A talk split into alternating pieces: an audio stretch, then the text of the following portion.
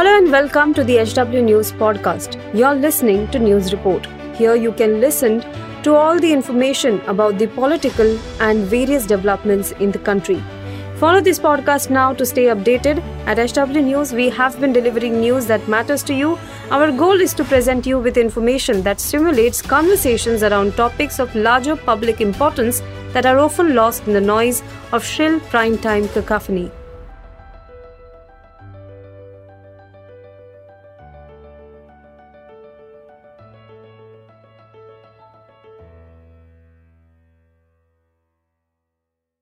Supreme Court ने समलैंगिक विवाह को कानूनी मान्यता से जुड़ी याचिकाओं को संविधान पीठ के समक्ष सूचीबद्ध करने का निर्देश दिया है।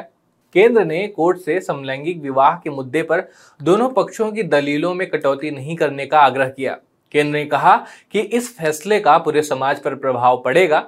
इसके बाद सुप्रीम कोर्ट ने समलैंगिक विवाहों को कानूनी मान्यता दिए जाने के अनुरोध वाली याचिकाओं को 18 अप्रैल को सुनवाई के लिए सूचीबद्ध कर दिया। पाँच जजों की पीठ मामले पर अब 18 अप्रैल को सुनवाई करेगी।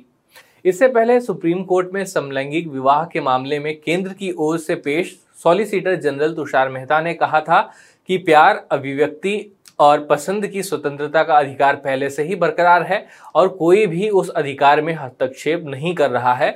लेकिन इसका मतलब शादी के अधिकार को प्रदान करना नहीं है। समलैंगिक शादियों को कानूनी मान्यता देने की मांग को लेकर सुप्रीम कोर्ट में याचिका दायर की गई है। केंद्र ने सुप्रीम कोर्ट में छप्पन पेज का हलफनामा दायर किया है और बताया है कि क्यों समलैंगिक शादियों को कानूनी मान्यता नहीं दी जा सकती। सुप्रीम कोर्ट में केंद्र सरकार ने अपने हलफनामे में कहा है कि समलैंगिक शादियाँ भारतीय परिवार की धारणा के खिलाफ हैं। समलैंगिक विवाह का विरोध करते हुए केंद्र सरकार ने सुप्रीम कोर्ट में कहा कि विवाह की धारणा अनिवार्य रूप से दो अपोजिट सेक्स के दो व्यक्तियों के बीच एक मिलन को मानती है।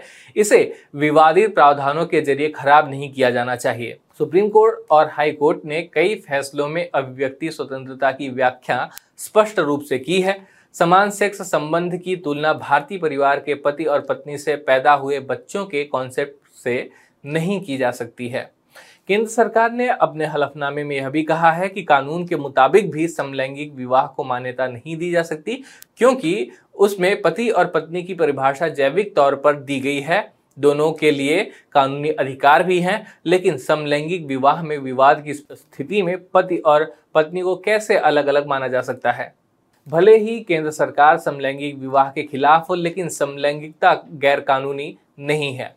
सुप्रीम कोर्ट ने 2018 में ही इसको लेकर अहम फैसला सुनाया था। सुप्रीम कोर्ट के तत्कालीन चीफ जस्टिस दीपक मिश्रा की अगुवाई वाली संवैधानिक बेंच ने दो वयस्कों के बीच सहमति से बनाए गए समलैंगिक संबंधों को अपराध मानने वाली धारा 377 से बाहर कर दिया था। कोर्ट की संवैधानिक बेंच ने कहा था कि व्यक्तिगत चॉइस को सम्मान देना होगा, समलैंगिकों को राइट टू लाइफ उनका अधिकार है और यह सुनिश्चित करना कोर्ट का काम है। एलजीबीटी समुदाय को उनके यौनिक झुकाव से अलग करना गलत होगा, क्योंकि अगर ऐसा होगा तो ये उनके नागरिक और निजता के अधिकारों से वंचित करना है। गे बायसेक्सुअल लेस्बियन और ट्रांसजेंडर सबके लिए नागरिकता के एक समान अधिकार हैं। फ़िलहाल, सुप्रीम कोर्ट में केंद्र सरकार के समलैंगिक विवाह को लेकर जो रुख है, उस पर आपका क्या मानना है, कमेंट बॉक्स में ज़रूर लिखें।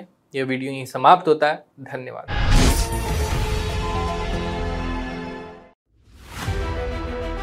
If you like this episode, please rate us with 5 stars right now. HW News podcasts are available on BingePods and all other audio platforms. Also, don't miss to check out editorial with Sujit Nair from the House of HW News podcast and we are sure you will love it too.